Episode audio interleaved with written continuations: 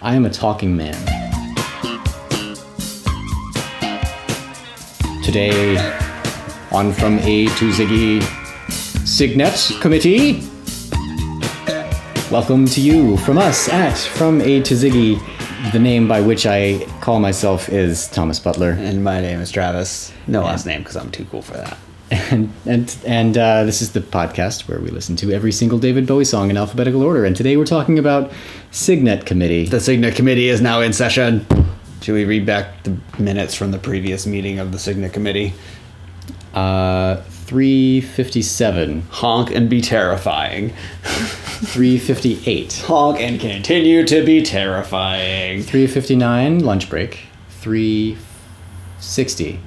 Honk and be a little terrifying. Well, sorry, swans. Terrifying. And we live in a city that like celebrates them. Yeah, we have swan boats. We have swan boats. We have the Trumpet of the Swan book that was based here in Boston. We have uh, Harvard University, at which Nicholas Nassim Taleb, author of Black Swan, is associated. The So I guess it's, I guess that's pretty much all we got for swans. Yeah. But still, it's way more than logic would dictate. Anyway, I like I like uh, what's his name? The guy that directed that movie Black Swan, whose name I can't remember. I can't remember I like him a lot, but I don't know his name. He directed Pie. That was a fun movie because it was it was delicious. Pie is love delicious. Cygnet Committee. Cygnet Committee. So this is uh, off the first official David Bowie album.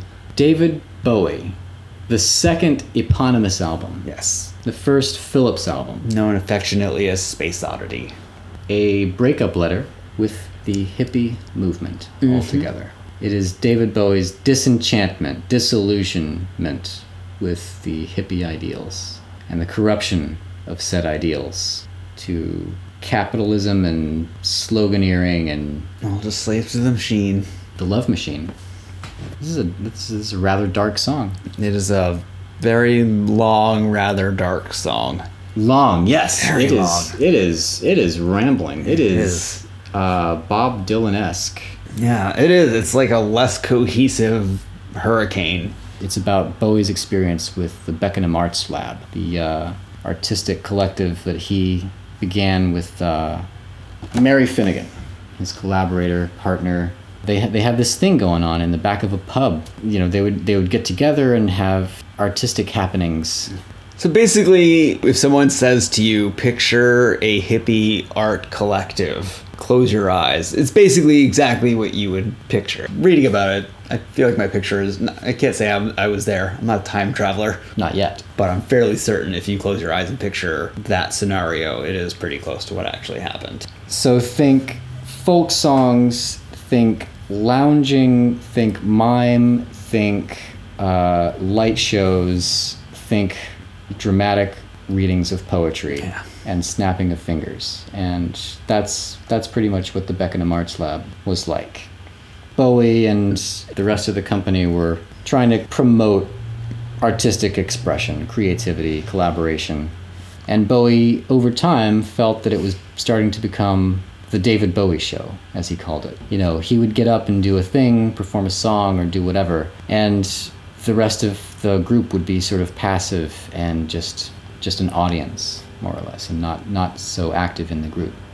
Eventually, the uh, the Arts Lab put together this free festival in early fall of 1969, and there were musical performances. There was a stage. Bowie performed, I think, at 5:30 in the morning. Played some songs because it was an overnight kind of thing. And uh, Angie Bowie had a hamburger stand that was hosted out of a wheelbarrow, if I read that correctly. God damn Um, hippies. I might be wrong about that. Uh, You're probably not, though. but I'm probably not. So yeah, after this free festival, uh, Bowie he was in a bad mood at this time. His father had just died, and he was taking it pretty badly. He said he was in a pretty foul mood, and uh, and he was starting to get fed up with the whole arts lab thing too. And uh, soon after the free festival, he wrote this this song, Cygnet Committee, which is named after the meetings that they would have uh, for the arts lab and it is about his his disenchantment with that whole movement and how it, it just became stoned hippies coming to see the David Bowie show instead of promoting actual creativity and artistic expression. This one didn't grow on me as much as I really wanted it to. So I feel like I mean, even though the music is there's a lot of layers to it and it is fairly intricate, but it's also very repetitive. Which, if you're gonna have a nine and a half minute song, it's got to have more twists and turns or something, or at least if it's gonna be doing the same thing, just be more engaging. Right? And this is a nine and a half minute song. If you pared it down to like four and a half, five minutes, it'd probably be a better song. This is a song that suffers from just over overstuffing. It's too bloated. It's too much going on. Hmm. Too much happening, not enough going on. I guess is what I, is how I would put it. Too much happening. That's exactly how Bowie was feeling with the Arts Lab too. But I think if it suffered from, like he just wanted to leave every single line in. But after a while, it's becomes very long winded. You know, you probably could pare some of it out and still get the same effect.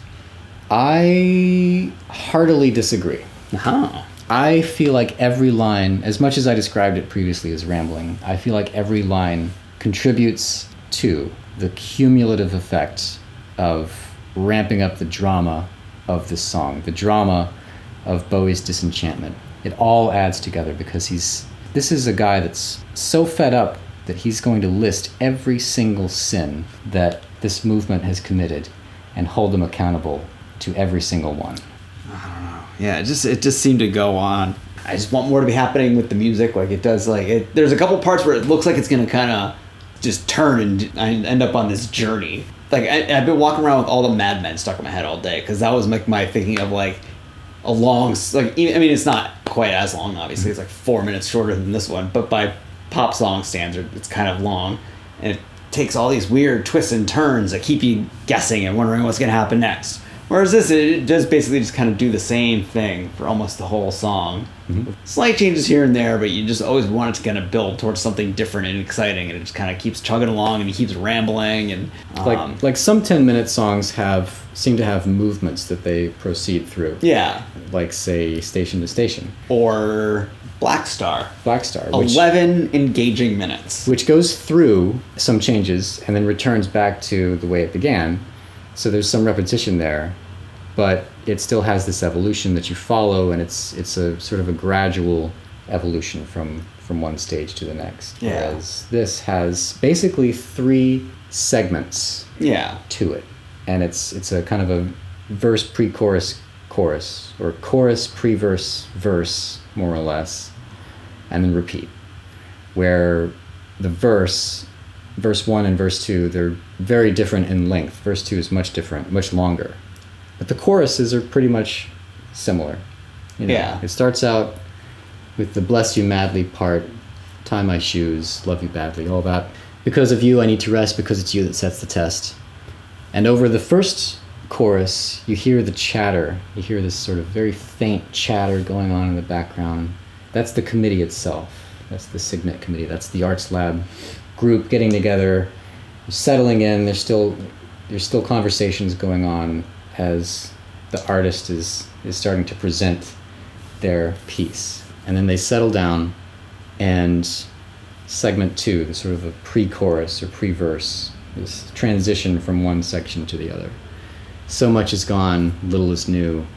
Sort of a lamenting kind of sound to, to this part of the song and he introduces a character, and the char- this character is going to give you their perspective on things. And this character is the thinker. The thinker sits alone, growing older, and so bitter. So bitter. And it's going to get much more bitter as the song goes on. So, this is the perspective of the thinker. He says, I gave them life, I gave them all. I, they drained my very soul dry. I gave them all of this stuff, and I, I had all these, you know, strong ideals, and they just sort of sat by passively and they nodded their heads and, and grinned and thought, hey, this is great. This is groovy, man, but didn't really do anything with it. I opened doors that would have blocked their way. I braved their cause for very little pay. I didn't really do much, get get you know reimbursed for this all this effort that I put into it. And uh, what do I have to show for it? These you know, stoned hippies, just sort of nodding and grinning. And that's the perspective of the thinker. That's his first bitter uh, expression. I mean, as it, go, as it goes on, like you almost expect him to be like, and whenever someone would finish off the soda, they wouldn't go out and buy more. We would just be wanting more soda and it would be gone.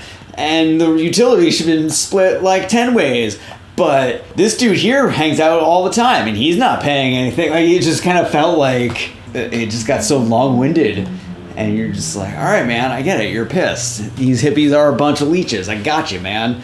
In the course of a year, Bowie has uh, gone from mod to hippie, and then completely gotten disenchanted with the whole hippie thing. And this is his good riddance to hippiedom as well. Pretty quick sort of change.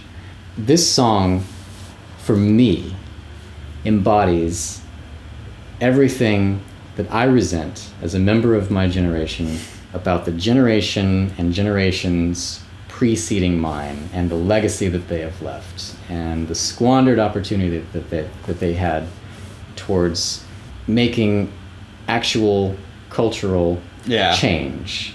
And You're not you're not talking about baby boomers, are you? I am talking about the baby boomers, yes. yeah, they should be way cooler with all you know all their counterculture nonsense that they were coming up with back in the day. Yeah, what happened? Yeah, they, I'll They- tell you what happened.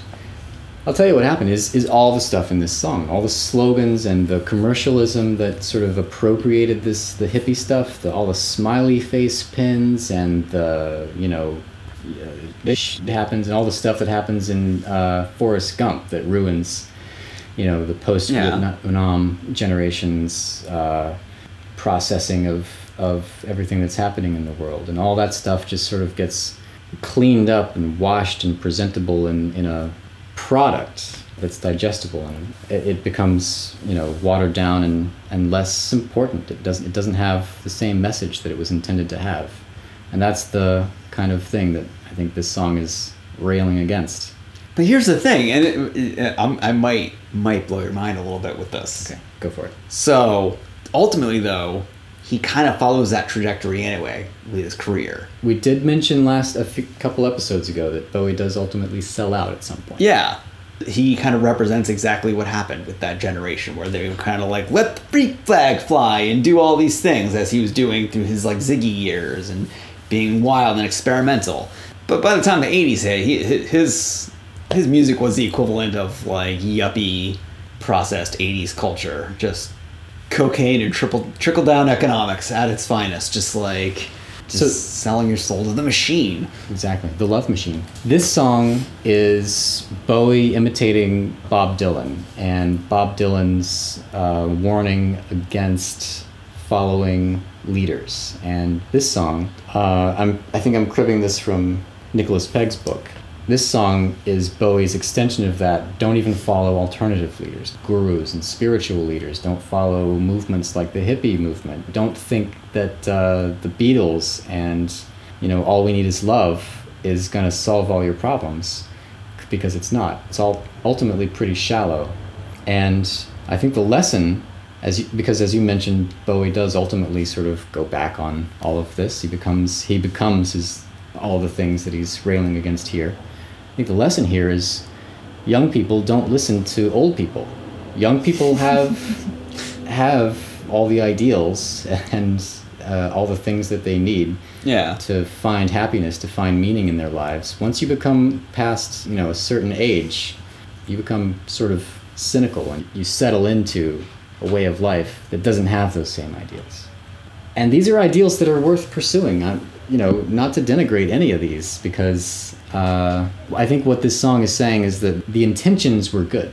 They just sort of collapsed under two things the invasion of commercialism into the movement, and secondly, a kind of laziness or a, a, a need to be led, you know, and, and insufficient leadership to sort of codify what it was exactly that they wanted. Was it socialism or was it individual freedom?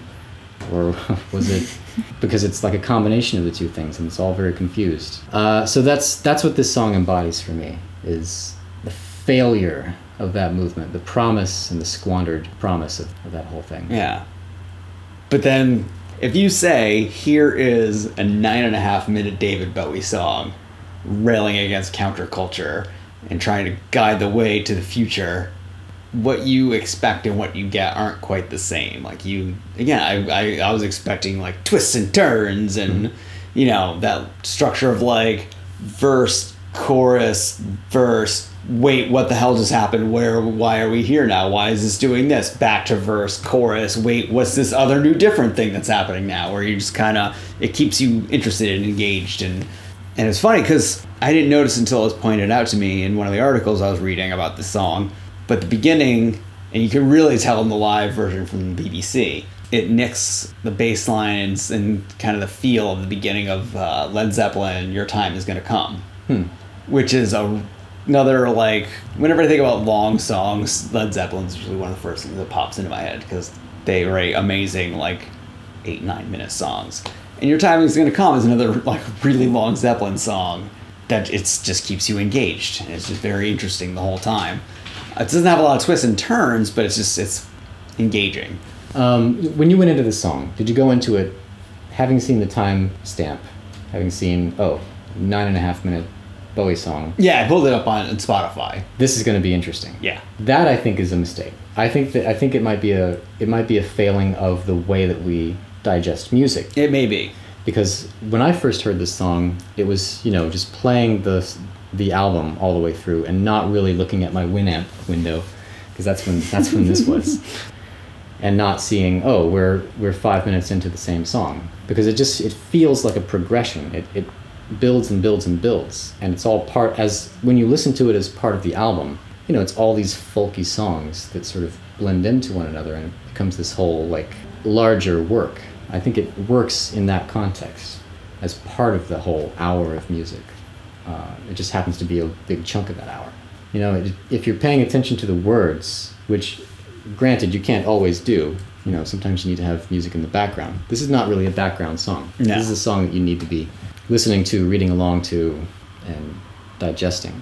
Uh, there's so much great stuff here. Like uh, as the love machine lumbers down Desolation Road, there's a Bob Dylan quote there. It's this image of the whole, this whole movement that's gone out of control, moving on its own, gotten beyond the control of the people that are behind it, or the people that originally supported it.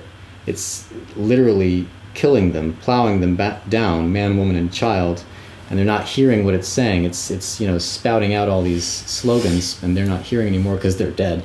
But you know what is you know what is making noise is the shrieks of the old rich. It's the people in power, you know, the people with the money. They still they still control things. The, the capitalists that have injected you know money into the the marketable parts of the movement. They're enjoying this. Yeah, they're as not, happens with all movements. They're not getting hurt, but the rest of the thing is imploding on itself and uh, and that's what Bowie's reacting to here.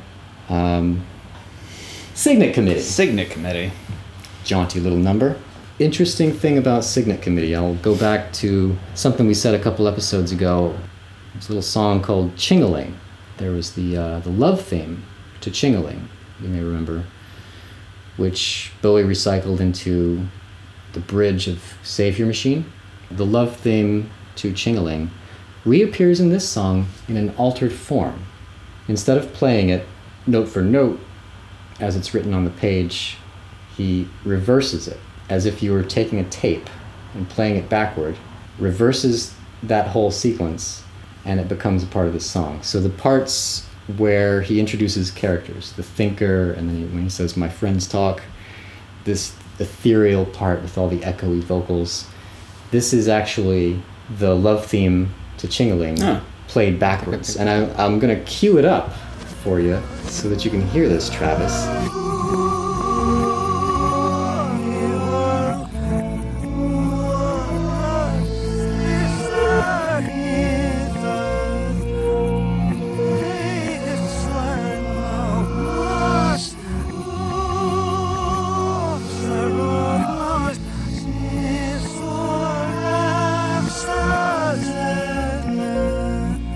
So with Ching-a-Ling, you know, we had the love theme. It was love that that bind, bound the two lovers together, love and music, and that whole that whole thing was was was bringing these two people together and fulfilling their longing for connection with people.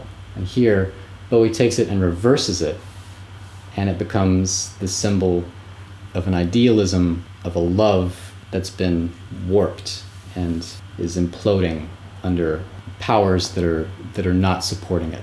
That's the form that that the love theme takes here. A kind of perversion Yeah. of that love, that idealism. So, hope I've cheered you up here. Yeah. This has been a cheery. Cheery episode about murdering hippies and fascism and impending doom. Um. Well then, shall we rate it? I've been struggling today thinking about how I would rate this song because it's there's there's so much of it that I like, and yet I'll admit I've skipped it at times.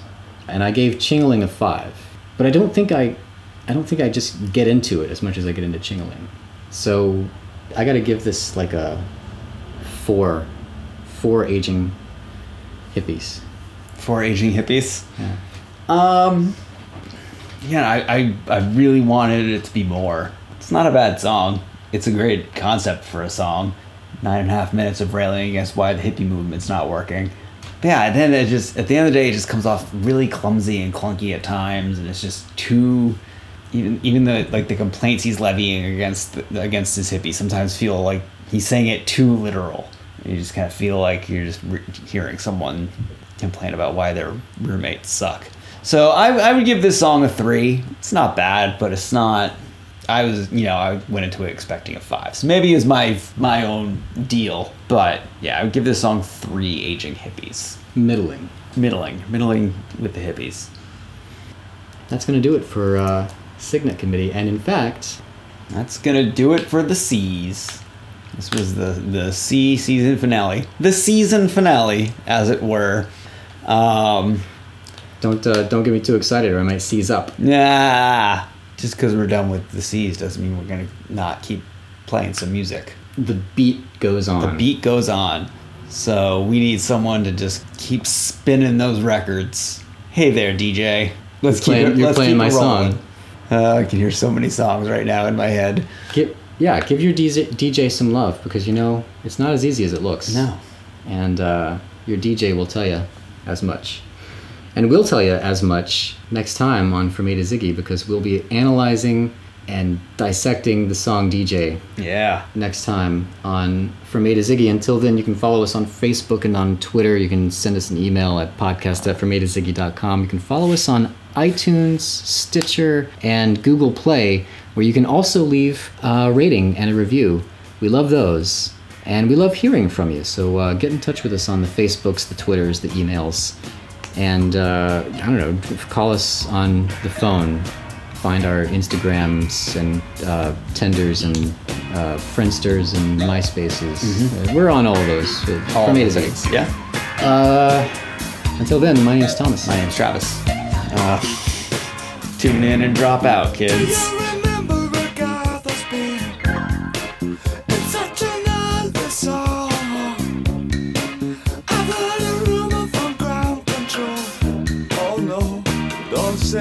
True.